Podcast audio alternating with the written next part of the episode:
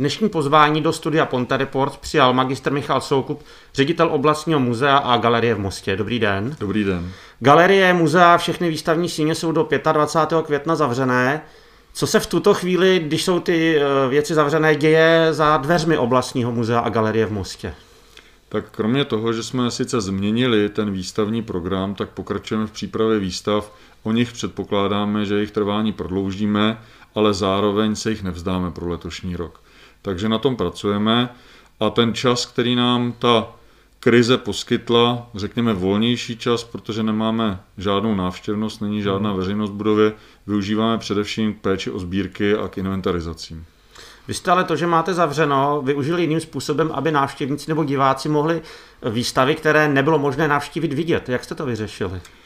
No, my jsme měli to štěstí, že e, jsme samozřejmě plánovali, jak to udělat, jak dostat. Chtěli jsme dostat muzeum lidem do obývacích pokojů, když to řeknu jednoduše.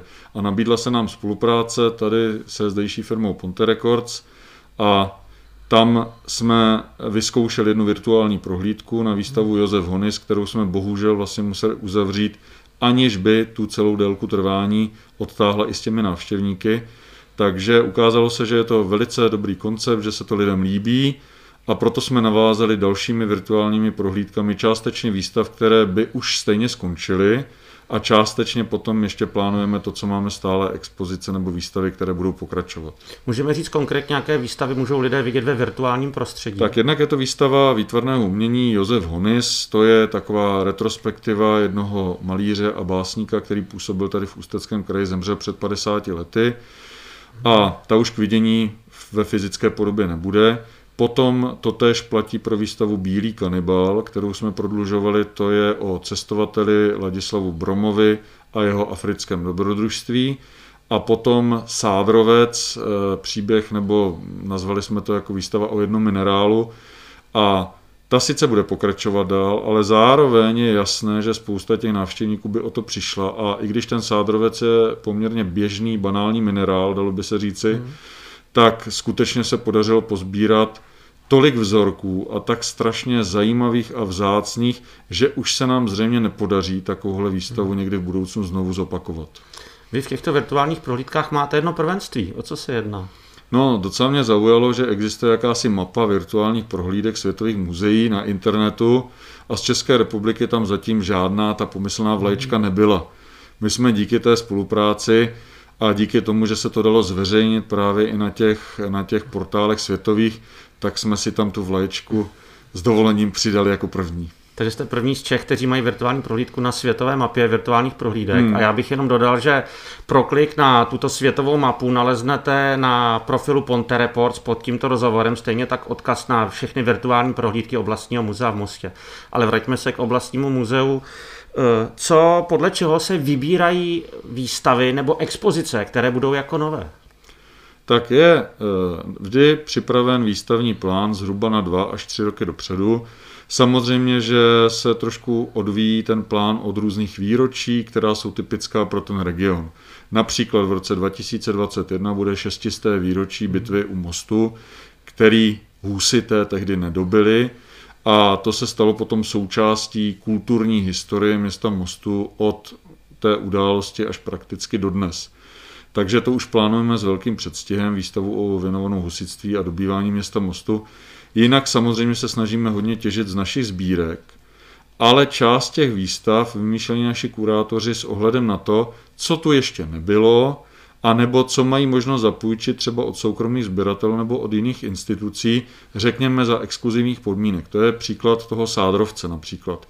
Protože tam skutečně to osobní nasazení toho našeho kurátora a i velice dobré vztahy s těmi sběrateli zapříčinili, že jsme dostali do budovy něco, co za normálních okolností není běžně možné. Takže využíváme samozřejmě ve velké míře toho osobního nasazení i osobních vztahů těch našich kurátorů na ty různé soukromníky a instituce jinde.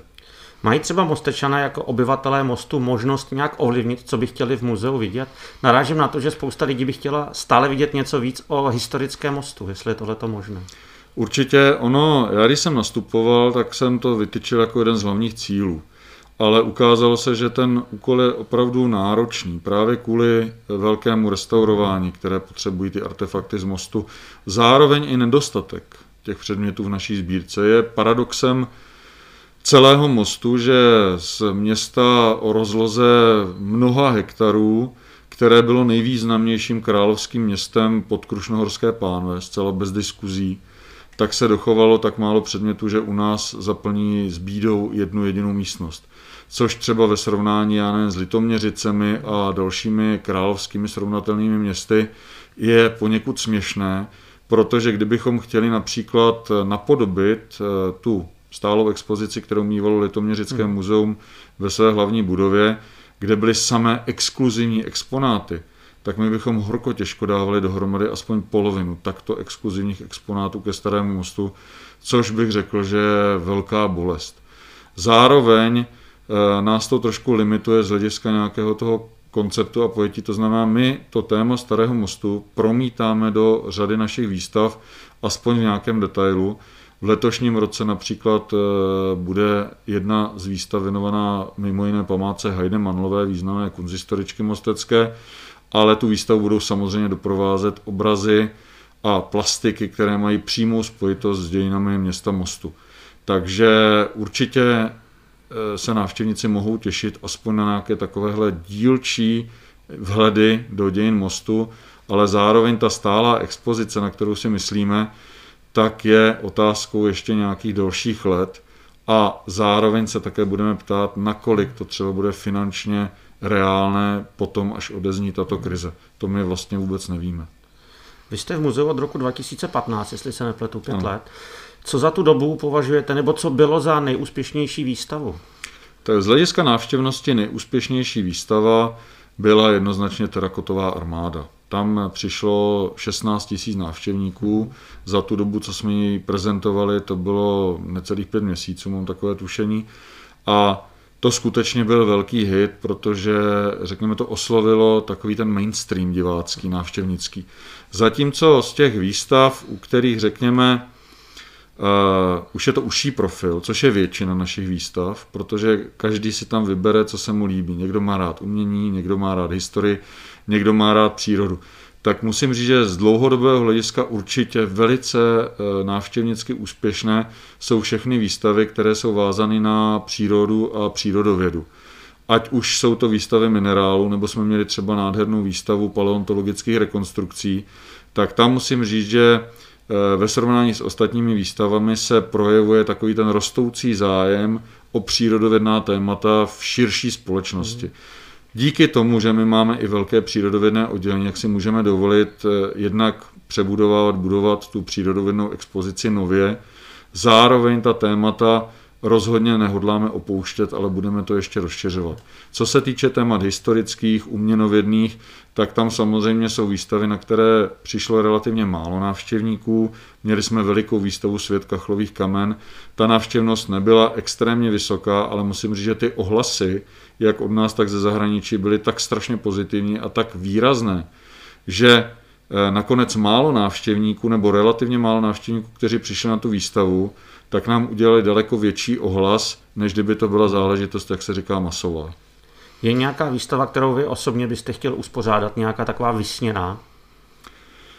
No asi jednotlivě určitě ne, ale ty naše sbírky jsou nesmírně bohaté, hmm. takže já mám takové přání, aby se podařilo, řekněme, v dohledné době vytáhnout z těch depozitářů třeba nějaký skutečně větší soubor pestrý, buď z oblasti techniky nebo z oblasti historie, který jsme ještě neměli příležitost prezentovat. Ale všechno to záleží samozřejmě na restaurování, hmm. které trvá. Když by se měla vybrat jedna věc v Mosteckém muzeu, která má pro vás největší hodnotu, co by to bylo? No tak asi by to nebyl předmět, ale řekl bych, že tak, jak se s tím muzeem zžívám, tak je to spíš asi jednak ta tradice, a jednak příběh města Mostu, který se do existence a vůbec činnosti toho muzea promítá na každém kroku. To muzeum je skutečně takovou zvláštní poslední vartou, která hájí, řekněme, tu historickou paměť spojenou se Starým mostem i s celým regionem, který částečně vymizel z map. Takže já bych řekl, že asi nejvíc na tom Mosteckém muzeu je pro mě zajímavá unikátnost celé té situace i historie toho podniku jako takového, který vznikl už v roce 1888 a začátcích se stal příkladem pro mnoho dalších muzeí, která vznikala tady v tom regionu, dokonce když vzniklo například Muzeum Teplické, které dnes je o něco větší než to naše, tak Reginald Čermák, jeho zakladatel, napsal velice obsáhlý článek do novin, kde vyzdvihnul právě ten příklad Mosteckého muzea jako jednoho, které bylo velice dobře promyšleně založeno a velice dobře je řízeno. Jsou ve sbírkách Mosteckého muzea nějaké artefakty, třeba spojené i se starým mostem, které ještě divák neměl možnost vidět, nebo návštěvník? Je jich mnoho. To budou tisíce exponátů a asi bych byl nespravedlivý, kdybych z nich vybíral nějaké jednotlivosti. Eh, musím říct, že eh, mnohé ty exponáty mohly být k vidění třeba před 50, 60 nebo 100 lety, ale od té doby už nebyla příležitost je představit. Takže v těch sbírkách je skutečně mnoho pokladů a tak, jak se snažíme je dostat do té, řekněme, kondice za pomoci restaurování a konzervace, tak doufám, že v příštích letech se postupně budou buď představovat na stránkách našeho časopisu, anebo přímo i trojrozměrně v trojrozměrné podobě v rámci expozic. Ale některé z nich dostanou už prostor i v rámci virtuálního muzea, které vzniká v projektu Panorama Starého Mostecka. A tam se těšíme na to, že i některé ty exponáty trojrozměrné, které třeba nebude příležitost si osahat, jak se říká, si budou moci v rámci virtuální prohlídky děti anebo návštěvníci té virtuální výstavy rozebrat, prohlédnout zevnitř, budou, budou moci s nimi manipulovat a tím pádem zase část těch exponátů dostane přímo až k něm úplně, úplně přesně, jak se říká, na dostřel. Jaký je nejzácnější exponát Mosteckého muzea finančně? No finančně, tak eh, domnívám se, že určitě to budou ty slavné šperky Ulriky von Levecov z českého granátu, protože ty jsou skutečně světově unikátní a tak, jak představují skutečně ohromný soubor českých granátů, prokazatelně pocházející z Českého hmm. středohoří, tak zřejmě představují předmět, který už nebude možné s, za použití těch přirozených, eh, přirozených zdrojů toho granátu eh, napodobit. Protože už se asi nikdy nepodaří schromáždit tak velké množství originálních kamenů, tak to je opracovat a vytvořit z nich takový šperk. Takže to asi veřejnost už ví, že skutečně ten náš šperk Ulriky von Levecov je bez pochyby světovým unikátem. A dá se říct, jaká je finanční hodnota tato šperku? Eh, odhadovali to různí eh, odborníci, ale mimo záznam, jak se říká, protože i, zl, i třeba šperkaři, sběratele, zlatníci, tak se velice tvrdě bránili ocenění toho šperku, hmm. protože eh, možná tak trošku nechtěli riskovat, že by mohli přijít o své dobré jméno, když by řekli málo, anebo naopak, když by řekli hodně, ale je to určitě cena, která se pohybuje v desítkách milionů hmm. korun. Čas nám pomalinku běží, chýlíme se ke konci a jedna z posledních otázek, jak by podle vás mělo vypadat muzejnictví nebo expozice do 21. století? Eh, to je eh, otázka, na kterou přesnou odpověď neznám. Je to z toho důvodu, že ten dnešní svět se technologicky strašně rychle vyvíjí, eh, utíká ku předu. Hmm. Často se objevují věci, o kterých nikdo předtím neměl před tu že nastanou. Typický příklad jsou, když se podíváte na filmy, které se zabývají budoucností, eh, science fiction ze 70., 80., 90. let, například ani jeden z nich a literatura taktéž nedokázala předpovědět existenci mobilních telefonů, jak je známe teď, s tou dotykovou obrazovkou hmm. jsou to v podstatě přenosné osobní počítače. Takže já si úplně neumím představit, jak by to mělo vypadat, ale základem je to, co říká Zbyněk Stránský, klasik evropské, možná i světové muzeologie, český rodák, který eh, dbal vždy na tom, na tom, že autenticita trojrozměrných předmětů z muzejních sbírek je klíčovým mostem mezi muzeem a tím návštěvníkem.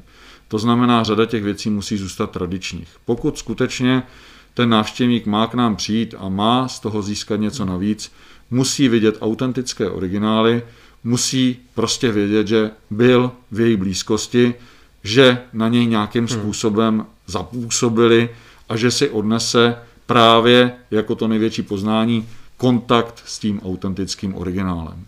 Na poslední otázka, co chystá Mostecké muzeum a galerie na 25. květen, kdy bude moct možnost otevřít?